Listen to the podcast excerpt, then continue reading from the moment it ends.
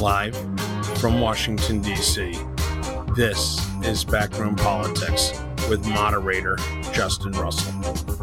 And it's time for the best political talk show you've never heard of. It is Backroom Politics, broadcasting from Studio A in Podcast Village, Upper Georgetown, Washington, D.C., your nation's capital.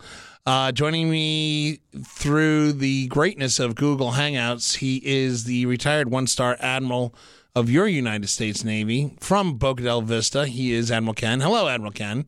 Hello, we're going to have to wrap this up. Jerry and Elaine are coming over later. Oh, God. there we go. Nice. And it starts. What about Second, Kramer? Exactly. We don't like Kramer. He, yeah, we, don't little, like, we don't like Kramer. Yeah, no, he's a little, no. little racist for our taste. Uh, we're trying something new here. Uh, joining us in studio is, I know for those of you who've been listening to us for a long time, you know that you're used to hearing the the soothing, calm, docile tones of Dulcet Alan Moore, tones. docile tones of Alan Moore, uh, Dan Littner's eager, eager Yes. vibe. We're trying something new because apparently they have families, and they have spring breaks. But joining us in studio for this show, which I, I'm honored. Uh, first of all, I want to thank Charlie Birney, our host here, the founder and owner, one of the owners of, of Podcast Village, for hosting us and coming on board to talk politics with us. But we we actually have somebody who actually ha- has like legitimate standing Yeah. in the community. Other than me, We- yes. yeah, no, no, no, I- I'm, I'm I even including you. you. Don't mean me Thank you. Yeah. Thank you. I, I resemble that. Yeah, so, somebody who's actually given back to the community instead of sucking it out, the Hmm. life out of it, like I do. Uh, joining us today, she is uh, community. Uh, she's a community organizer. She's been in, involved in the nonprofit community for a while.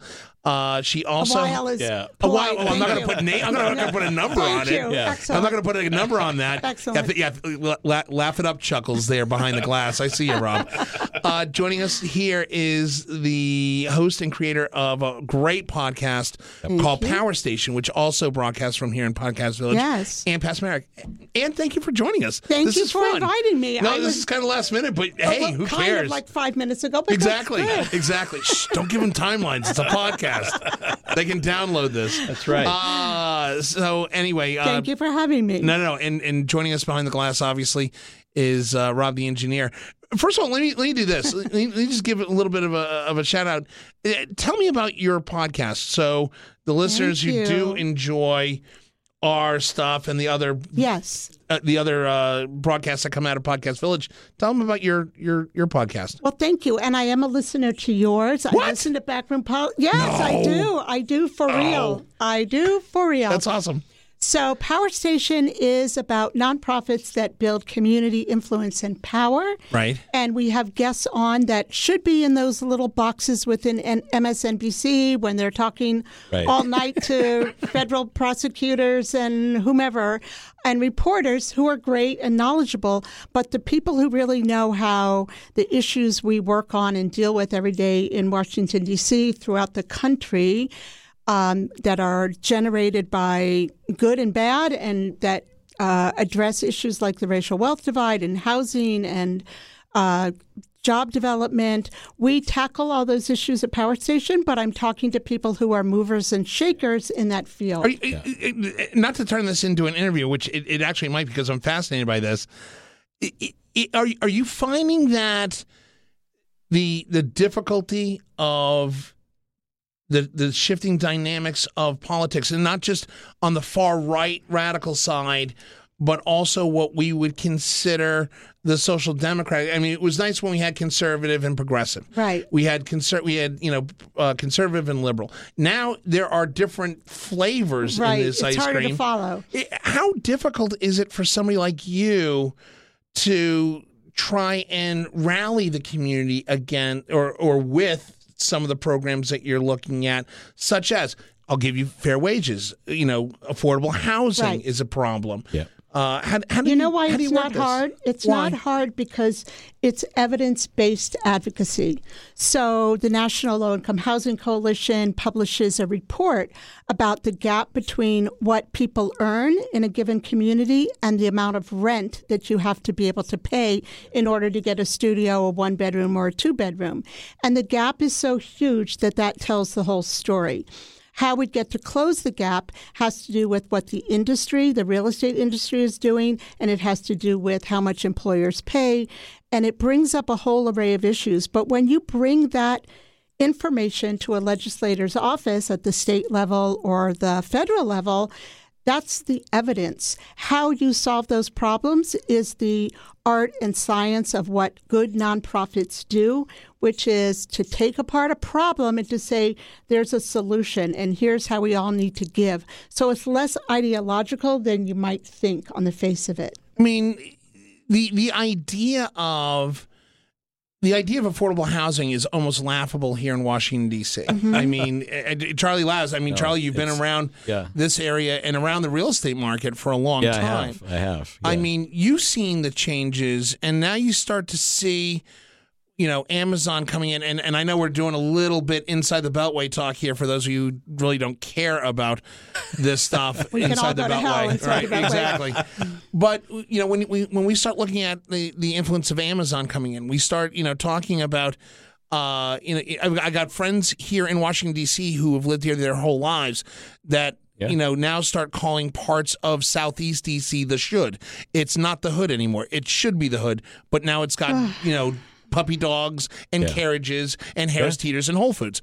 The, the, the the reality is how do we fight the market? Because the market demands these high prices at the same time of saying look it's it's fight or flight. You, you can either afford here or you gotta not do that mm-hmm.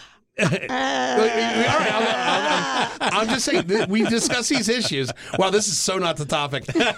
Wow, this is awesome. This We're is gonna awesome. We gotta derail get Go, Charlie. yeah, we, we, we, we've actually changed everything. You know what? Hey, we're not putting this up. Uh, This is great. This is awesome. We're so publishing this. Uh, go ahead. Well, I would just say, and then Charlie, who you asked the question to, Right. can respond. But it really You have a has lot to do credibility than with who are the Thank you. decision makers. It's really not just about oh, you can get more, so you should you should ask more. It is about what makes a good city, what makes a good town. It needs to have resources. It's not just about uh, production of affordable housing. It's about are there businesses that are sustainable? Are there places to earn a living? Are there places to live? And when you take that more intentional approach, then you can create a quality of life that works for everyone.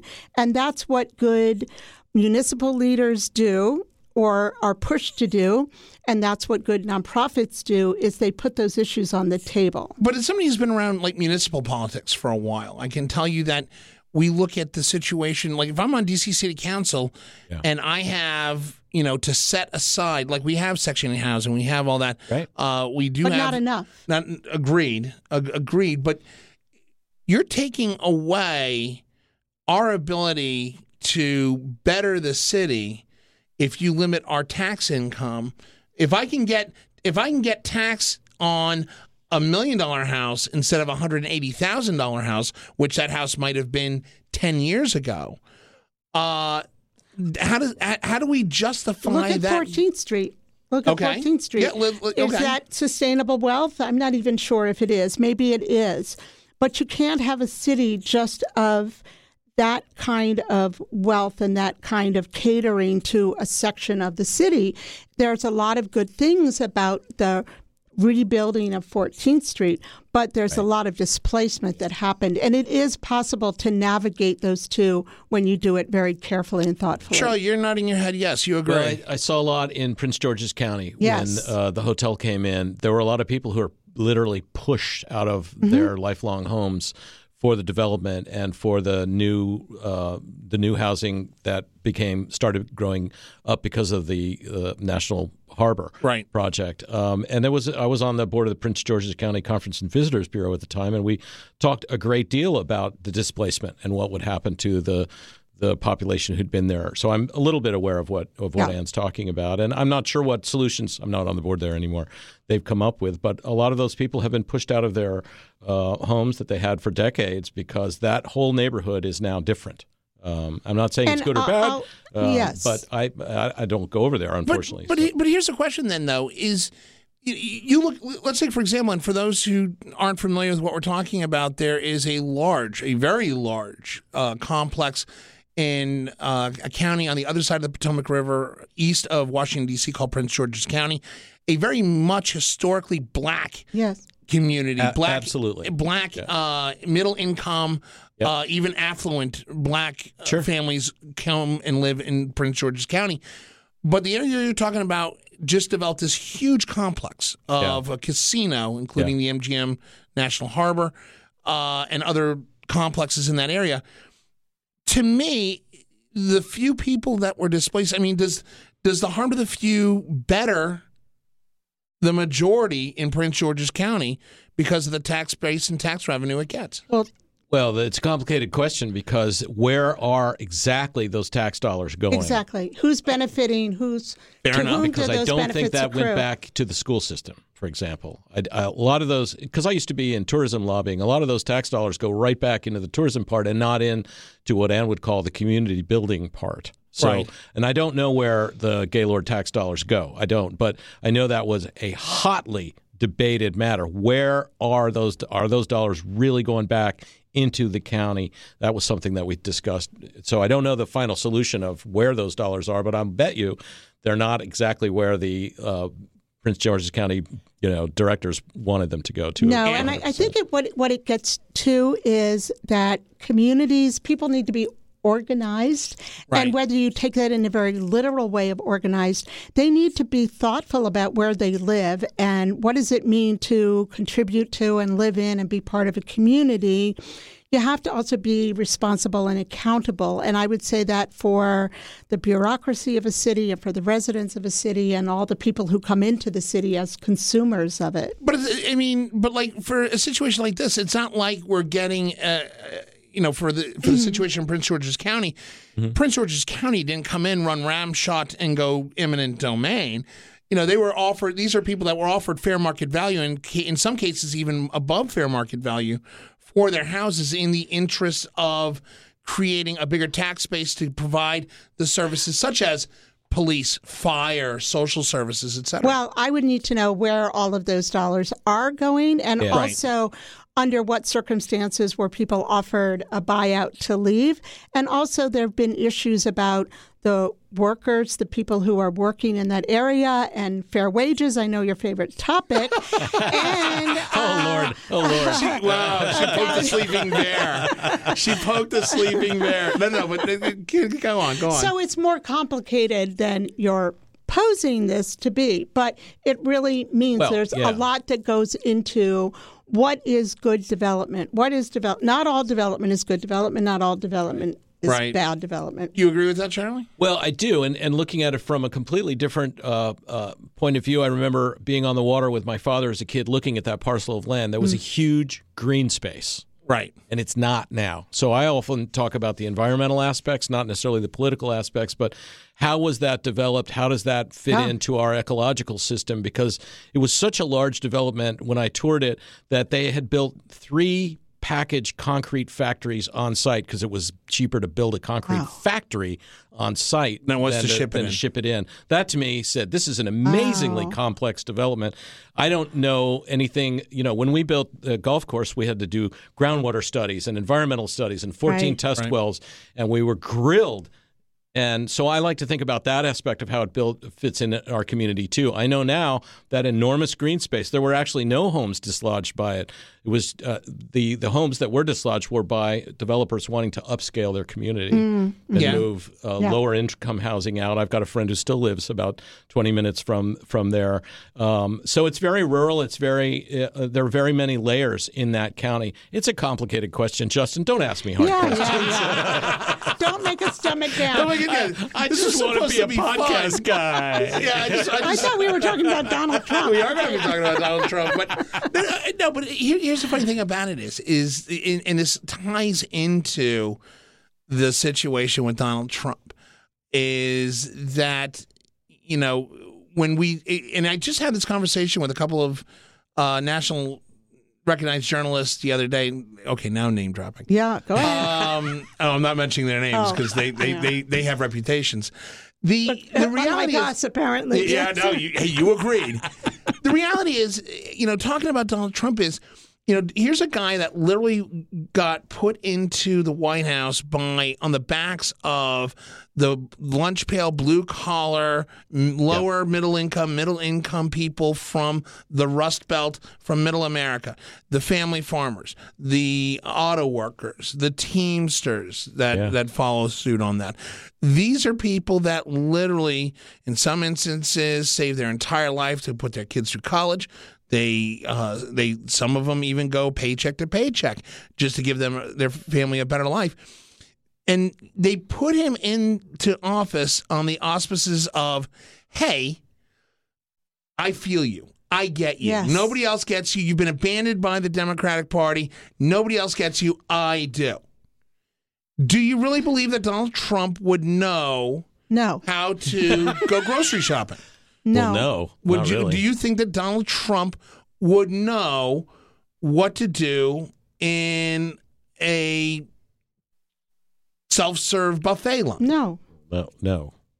Uh, so this goes back, you know, bringing up your community activism and, and bringing up, you know, your community uh, partnerships brings up the fact that the people that literally put Donald Trump into play are the ones now getting screwed.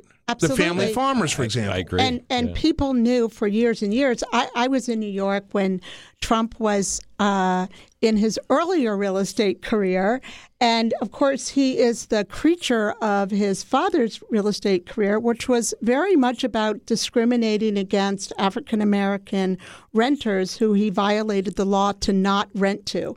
And that strategy and that outlook and that perspective is carried on into his actions at uh, the Department of Housing and Urban Development. So it's very consistent. He hasn't strayed from who he is, but somehow the message. I mean, your point is a good one. Uh, what is that message that resonated? He seemed to have tapped into this uh, belief system that people have that they wanted to be validated and recognized. And apparently, uh, they've bought into it, and it's really unfortunate because he's not about them at all. I mean, Admiral Ken, we, we we've talked about this at, at length on the auspices of you know you look at the at the rhetoric and the demagoguery coming out of Donald Trump and Donald Trump's camp, but you also have to admit the fact that Donald Trump overperformed when it came to black voters.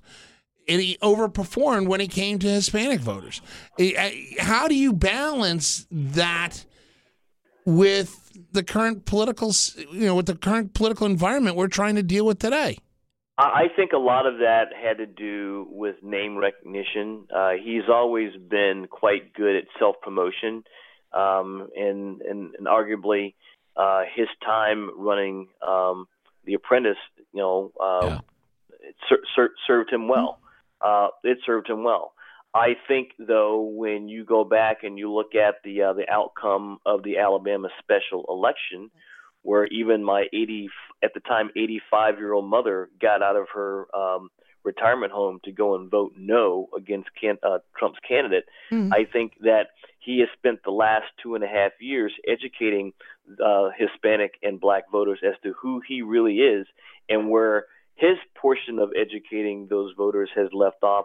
I think the media has done an incredibly good job of basically, with the exception of Fox News, perhaps, of of of um, of taking that education the rest of the way. I think it will be very interesting to see how he over uh, uh, outperforms uh, uh, in those in those demographics uh, in 2020. Uh, but you know, quite frankly, um, based on the last show that we had, uh, I think we've got some legitimate concerns about the ability of the Democratic Party to not continue this circular firing squad that they seem to be engaged in right now.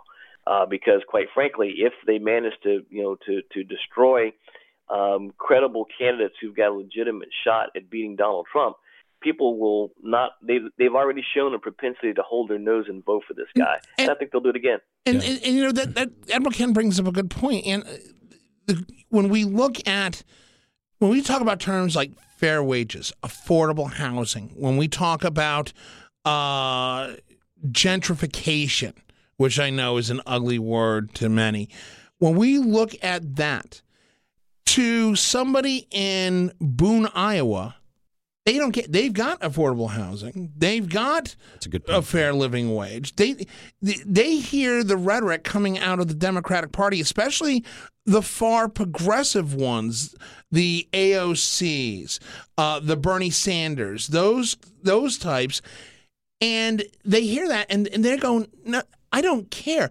That is a New York City, L.A., Seattle, Miami problem. That doesn't represent me. How do you deflect that? I'm not sure that they are as free from those concerns as you suggest.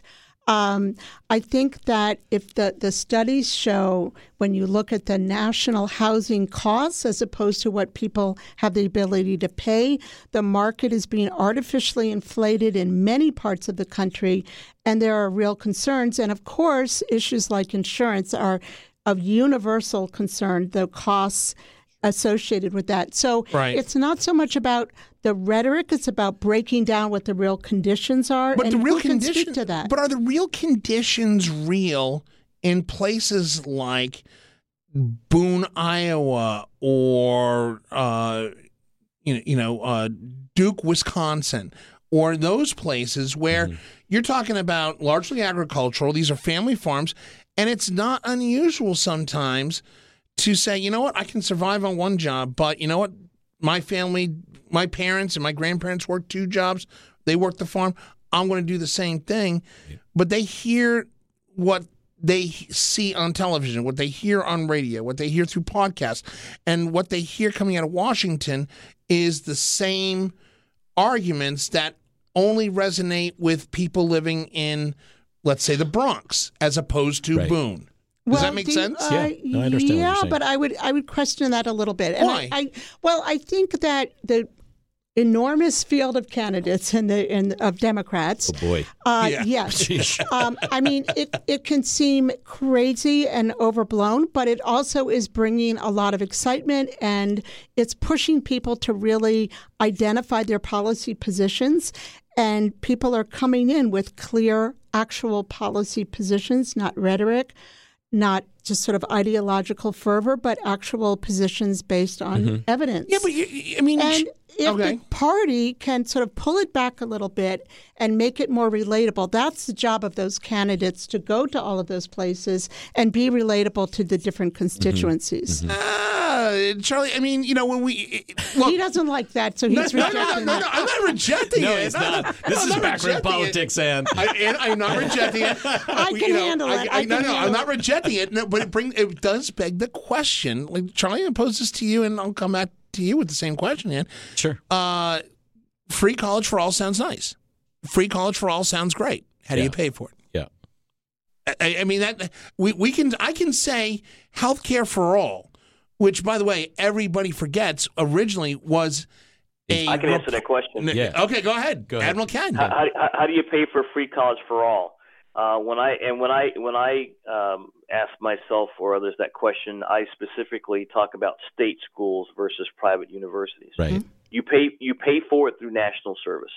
You know, we've gotten away from the idea that that serving your country is a good thing. Uh, we got rid of the draft, and I think, quite frankly, the military, after 32 years plus in the in the, in the military, I think that we we uh, we lost something when we did that. But I think some demand of national service on the back end of it um, for a period of four to five years uh, would go hand in hand with national with with uh, free college for all. And let's face it, you know, I'm from a family of educators. I'm the only person that didn't become a teacher. I decided to be a Navy guy instead because I thought flying airplanes and going to sea was cool.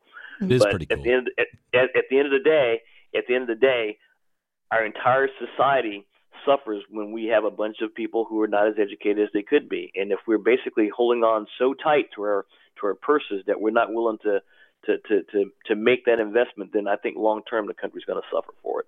Okay, but I, I go back. Yeah. but That's Yes, fine, well said. and and I don't disagree with Admiral Ken, but that's not the message coming out of Bernie Sanders. It's No. it, and and that's that's the problem. It it, it sounds great uh, when it when you hear it coming out of Congresswoman Ocasio-Cortez. It sounds terrific, but again, how do you pay for it? How do you not healthcare for all? Same thing. I, I don't Charlie? have, I don't have an answer, but I, I just am remembering listening to our conversation, taking my father to the poll. Ju- uh, Justin, I haven't told you this, and, and I was trying to talk him out of voting for Donald Trump at the time, and he just would turn to me and say, "I know, Charlie, but he just says what I want to hear." And Oh, that, this brings up a that whole for nother me, you know, and I know this is a, another part of it, but I said, but Dad, he said, yeah, but he just he just says what I want to hear. I wonder if those voters you referred to earlier in, in our in our election just remember Donald Trump being able to say you're fired, Oh. and that's what got him. You know, I want somebody in there who will fire the guys I don't like, whoever the heck they are. I take So- heat. I take large amounts of heat every time. yeah, Uh, and just did it this past Friday. Uh, gave a speech up at American University to the political science department. Thank you, Dr. Crouch. I know you're listening. The um, I literally have. I've been saying this on the air uh, here, and since we did this ten years ago, this country has created a stupid. Lazy, misinformed electorate that Yes. takes no personal responsibility in how they're governed. They literally, this is P.T. Barnum Central. They literally will buy whatever 30 second soundbite is put in front of them. And it's on both sides, too. Oh, it is on, absolutely. it- you know, for every Rachel Maddow, we have a, we, we have a Sean Hannity. Right. For every, oh no no no no no no! For no. every- That's a bad but uh, but comparison. but when the late night talk show hosts go out on the street, to your point, and ask people on the street who's who's in office or what's going on, and they just don't know. Right. If you went back to Ken's point, Admiral Ken's point, if we did military service or had at least some respect for the system, I think a lot of that would change. I don't know how you make that happen, but you know, my but, father uh, served, my father-in-law served in the reserves. They led different lives, Right. You know, right, Admiral Ken? Well, I was just going to say, you know, one of the, you know, and, and Justin, I think you you may or may not remember this, but we saw Jesse Watters at the uh, at the RNC in Cleveland, and you know, and I challenged him on the fact that you know he he only finds the stupid and uninformed to put on his on his show when he starts asking questions about who's who in the zoo. And you know, and I got a relatively smug, un, you know, unintelligent response back, and and quite frankly, you know, all respect for him as a journalist went out the window with that interaction. But uh, to to to everybody's point, the, the the fact of the matter is, I think that because we don't have um, people uh, a lar- in a large number that have done some sort of public service. And I'm not just talking the military. I'm talking Yeah, um, yeah. you can serve your state. You know, uh, go work for the State Department. Go work for the Peace Corps. Do something sure. that you know to basically understand that it's a lot uh, more than it just being about yourself. And I think we've kind of lost that. I, Yeah, I agree. That's Yeah, I, I, agree. I absolutely agree. We're going to keep this free fall going because that's what we do on the second show. uh, we're going to take a quick break. And, and by the way, my my my nephew, uh, just my god, nephew and godson from New York City just chimed in and said bumped into AOC on the subway the other Oh, day. excellent. Told her she was doing a great job, and I just went, wow. You, Good for you're not. him. He's not Good from my for gene pool. Yeah, he's not from my gene pool. Good for him. No, I do love him. Thank you for listening, Brian. I love you. All right, we'll be back. This is the best political talk show you've never heard of. This is Backroom Politics from Podcast Village. We'll be back in two minutes. Stay with us. Thank you. And here's what I long to say to you. Hello, heartstring, where have you been? If you could only read my mind, what a tale you'd find. If I could, I would be bound forever, and I'd never sever me from you. You won't believe it's true, but I've been missing you. I dream of kissing you. Let's give it one more chance, one more slow dance, heartstring. Let's cling, tie my heart to you. Hello,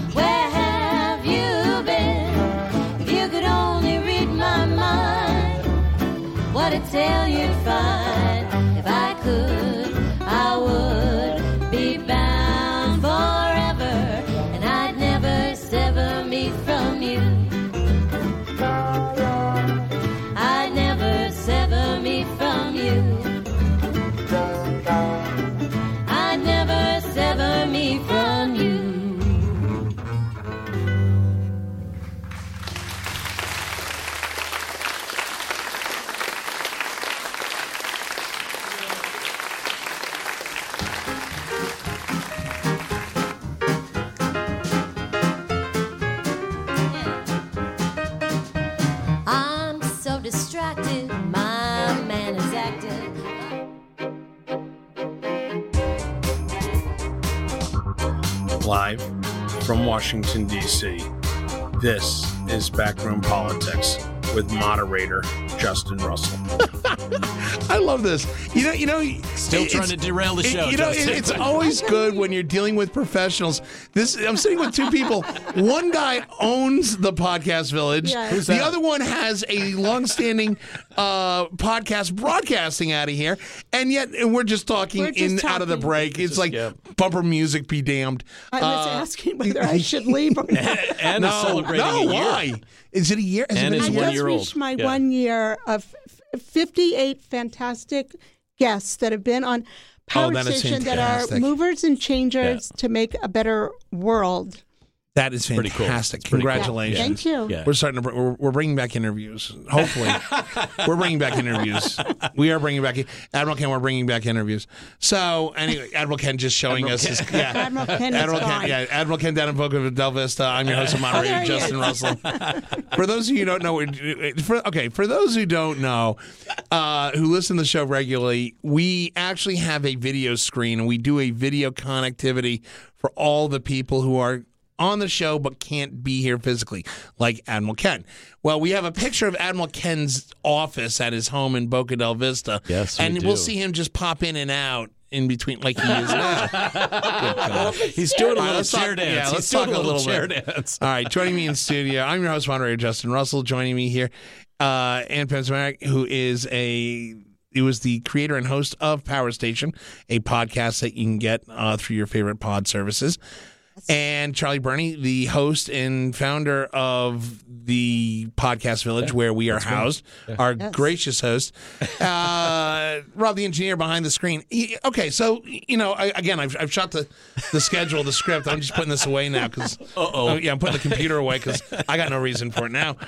You brought up something very interesting, and we were talking about this earlier. As I, I, I want you, to, I want you to tell the listeners what you told me at the break as the, that little, p- that little Oh. statistic, that little nugget you just gave me. Yeah. Yeah.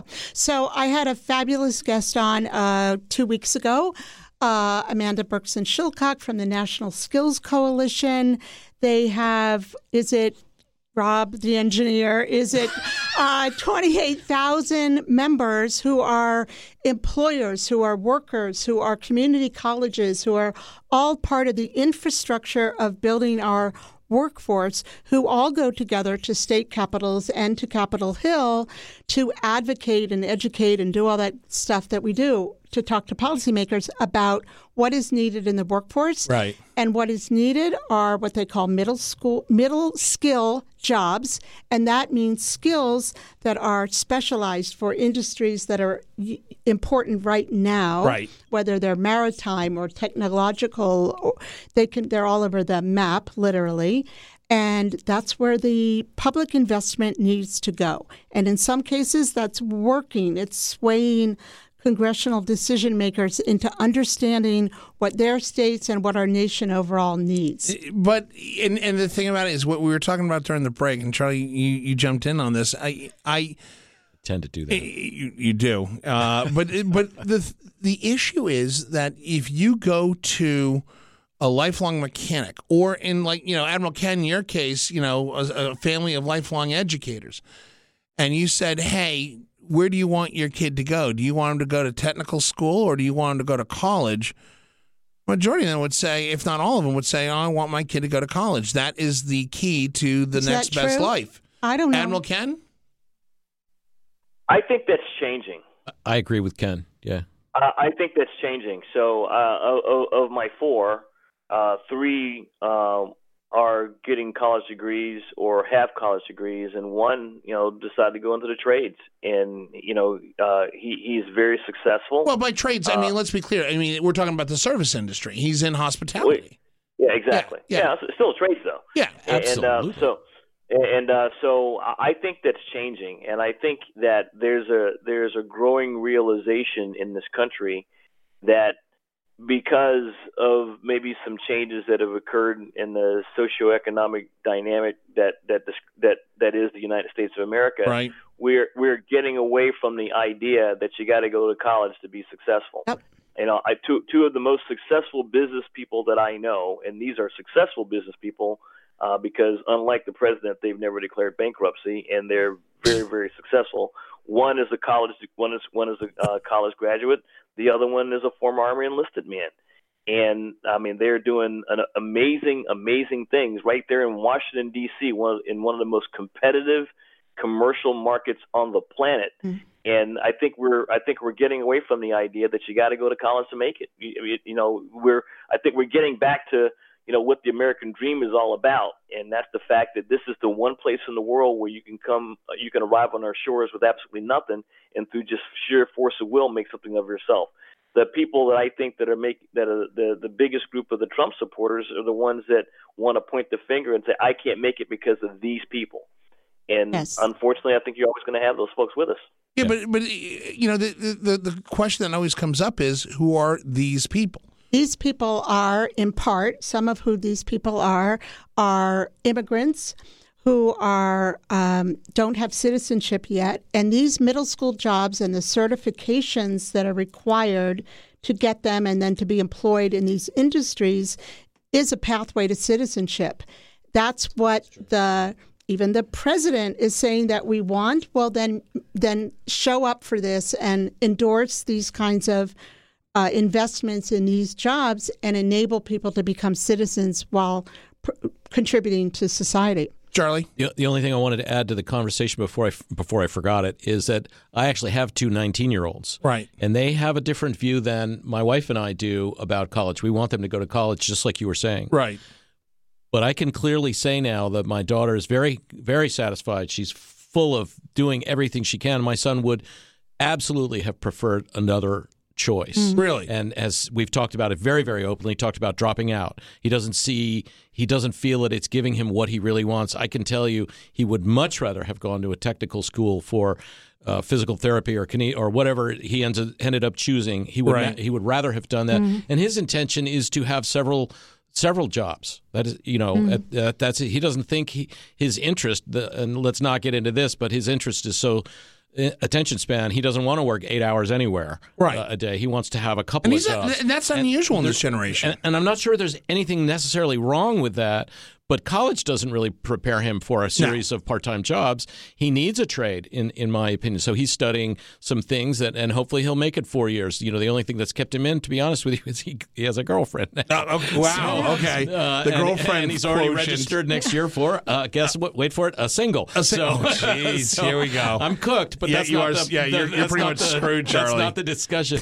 but but it's interesting. I, I would be fascinated to talk to 119 year olds about that same question. Mm-hmm. You know, full full college or trade school. Do you see college as necessary? I'm going to guess that there's a lot of difference, just as Ken said, in the in the, those answers today than there were 10 years ago. You, you know, the, the funny thing about it is, in, and we hear a lot of it about the, and I and I we've talked about this on this show uh, numerous times.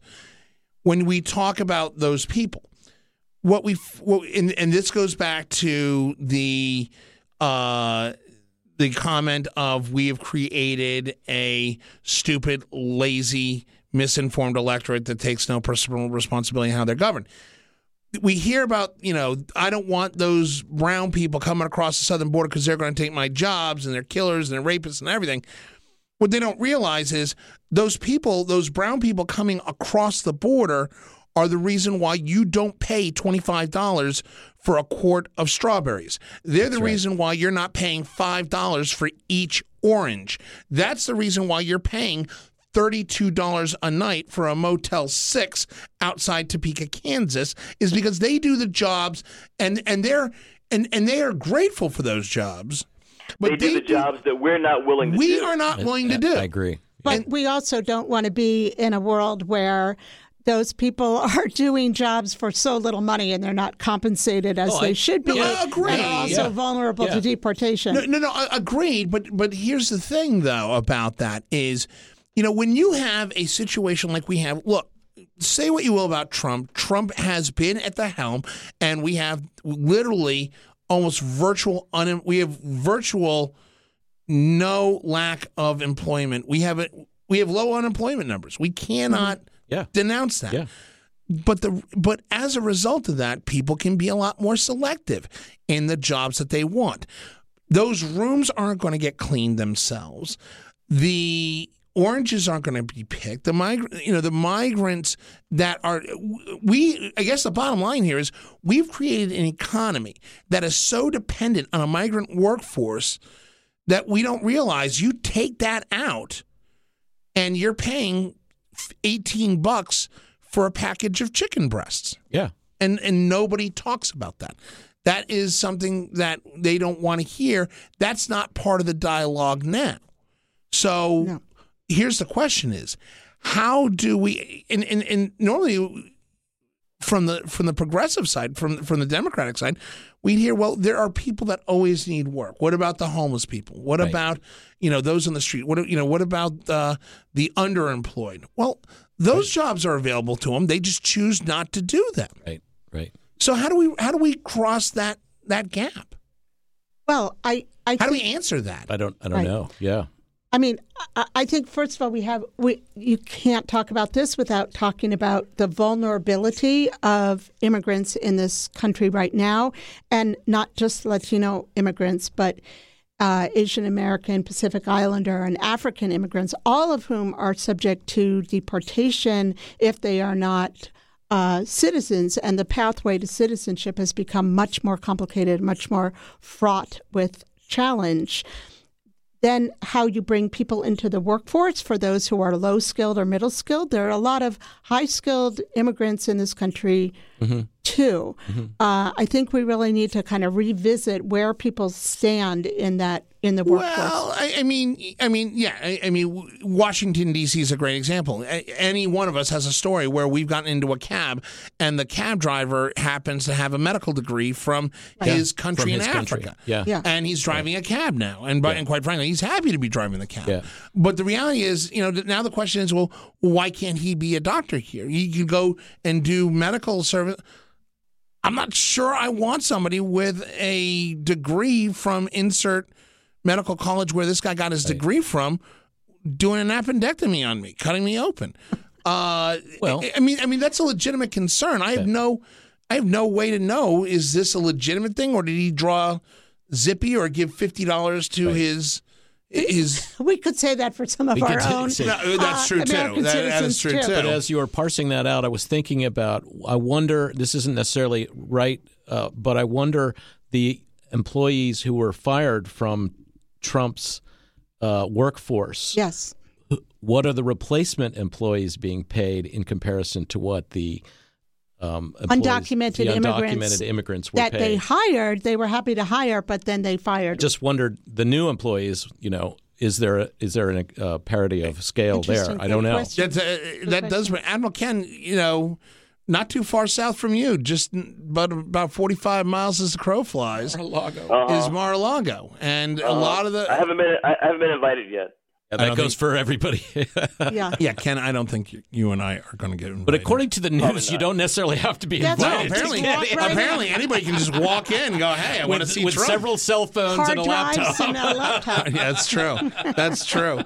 But you, you know, you, you look at uh, the the workforce that Donald Trump just got rid of because all of a sudden he realized, shocking, I have undocumented workers working in my place. He had no Uh, idea. no idea, which we all know is bull crap. Remember what Alfred E. Neuman said? What me worry? Yeah, exactly. P.T. Barnum also said there's a sucker born every minute.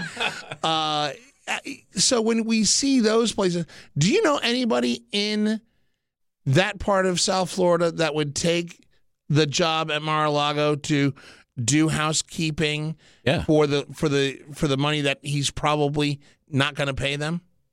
No, Yeah. So I- here's here's the question: Is no. the, then the hypocrisy on the do you really think that Donald Trump is going to have a full workforce cleaning rooms at Mar-a-Lago? No. No. No. The only two ways he's all right. So here's the, here's the thing is, and this goes into your point. You know what he's going to have to do? What's that? He's going to have to pay him like thirty bucks an hour to clean the room. That, that's Excellent. And, you know what? Yeah. And hey, you know what? More power to him. Yeah. But if he well, does, but, but, but think about it though. So think about it. So, so I, I'm not entirely sure that this is a good example because most of the people who would go to stay at Mar-a-Lago, I believe, are presumed by the management of Mar-a-Lago to be able to afford that occasionally 30, thir- uh, 30 bucks uh, um, addition to, to the room Mhm. rate. I mean, That's- that's that's that's not a good that's not a good example. The example that you want to look for are business travelers like myself and you and others that are you know our budgets our budgets for travel are set every year, and so very few companies can afford you know a, a 35 or 40 percent uptick. Uh, in their hotel uh, accommodations Yeah. uh, for But, that, out of town that- but that's going to come out of Donald Trump profits. He's not going to. He's not going to raise 25, 30 percent his rooms. I don't I don't think his profits will take a hit. I You don't really think? He, you don't think he cares? No, no, I don't think I don't think he cares. I don't think his profits are going to take a hit. He's We'll also run on that uh, business p- practice of not paying people for Yeah, that's true too. And I remember when he was building, you know, 30 years ago in New York City and having Polish immigrants, these Right. men coming over uh, and and building, and he didn't That- pay that's people. exactly right. He did Yeah. not pay people. Right. No, no, and he's notorious for that. Well, But- I remember the campaign when his teleprompter broke and he said, "Make sure we don't pay those guys." And I thought, what a horrible, horrible thing to say. Yeah. You know, you're saying it's okay not to pay. Don't don't Yeah. say that on television. Yeah, Right. yeah, You know. especially when you're going to be, I don't know, the president of the United States. Yes. But again, P.T. Barnum runs rampant here. it's absolutely amazing. Uh, we've we've only, literally only got a, a- a few minutes left, but I just want to uh, give a shout out to Power Station. Thank where, you. Where where do you guys you guys broadcast on a service like uh, Spreaker or or uh, They're on iTunes. Blog We're on Radio? iTunes, You're on and. SoundCloud, and um, Yeah. we're really we being me. We're really excited to be uh, joining you and to be uh, bringing together really just amplifying the voices of people doing important That, things. that that's amazing. And and and for those who listen out there, regardless, because I know that you know some on the right side of the moon would be like, "Oh think- my God, Who the hell? Where no, did you get her burn it down." We're all we're all good friends. Yeah, here. yeah. The, Yeah. the thing about it is, it's, it's actually it, it's actually a, a, a great podcast to listen to. It is uh, it, it is a, a more I, I guess a more proactive view of not only what we deal with here, but for those who listen in the in the mid middle America, the struggles of what it's like. You know, it's not all uh, roses, rainbows, and cinnamon rolls here in the inner city. Uh, it, it it gets to be it gets to be a little it gets to be a little tough. we have people from all over and it really because what you've said before is important you know what are people thinking and what what did you say Iowa, where we've had people from Iowa, Boone, on. Iowa. We've had people Yeah. from Boone, Alabama Iowa. on. Boone. So Boone, uh, those are real voices that are also in the change making business. Yeah, that, no, that's very true. And uh, great things happening here at Podcast Village. Absolutely, boy. always. I, I can't tell you. I You can't tell. all You, no, you literally can't secret. tell me. Yeah, that's great. Thank you. We do have a That's bunch a of shows that, that are in production that I can't, I literally can't tell you about. As long As as we keep our as long as we off. keep our slot, we don't care. Exactly. Uh, Admiral Ken, thanks as always. Appreciate it. Nice seeing you, And uh, with that, uh, on behalf of Admiral Ken, Rob the engineer keeping us honest behind the glass. Thank you, Rob. You, hey, actually, I should give you producer credit. You produced this, buddy. Yeah. Yeah, I booked the guest today. Yeah, you did. Guest booker. That'll go on the resume. I, I don't know if you're going to keep him as a producer now. No, no, no. That's a afford him problem. Yeah, I can't afford him now. Right. I'm going to have to get migrant producers. Justin, I'd just like to thank you for letting me be on your show. I Oh, no, really it was a appreciate it. Thank you for having me on. I really appreciate oh, it. uh, thank you. And uh, with that, on behalf of Charlie and I'm your host and moderator, Justin Russell, we will be back next time for the best political talk show you've never heard of, Politics, from Podcast Village, Studio A in Upper Georgetown, Washington, D.C., your nation's capital. You can follow us on Twitter at Backroom Politics. You can also follow us on Instagram at Backroom Politics. You can also download the historical documents, backroompolitics.org, or you can download us as a podcast through your favorite podcast service, iTunes, uh, Google Podcasts, and even uh, Spotify. We're kind of a big deal now. Hey, thanks a lot, America. Have a great one. We'll talk soon.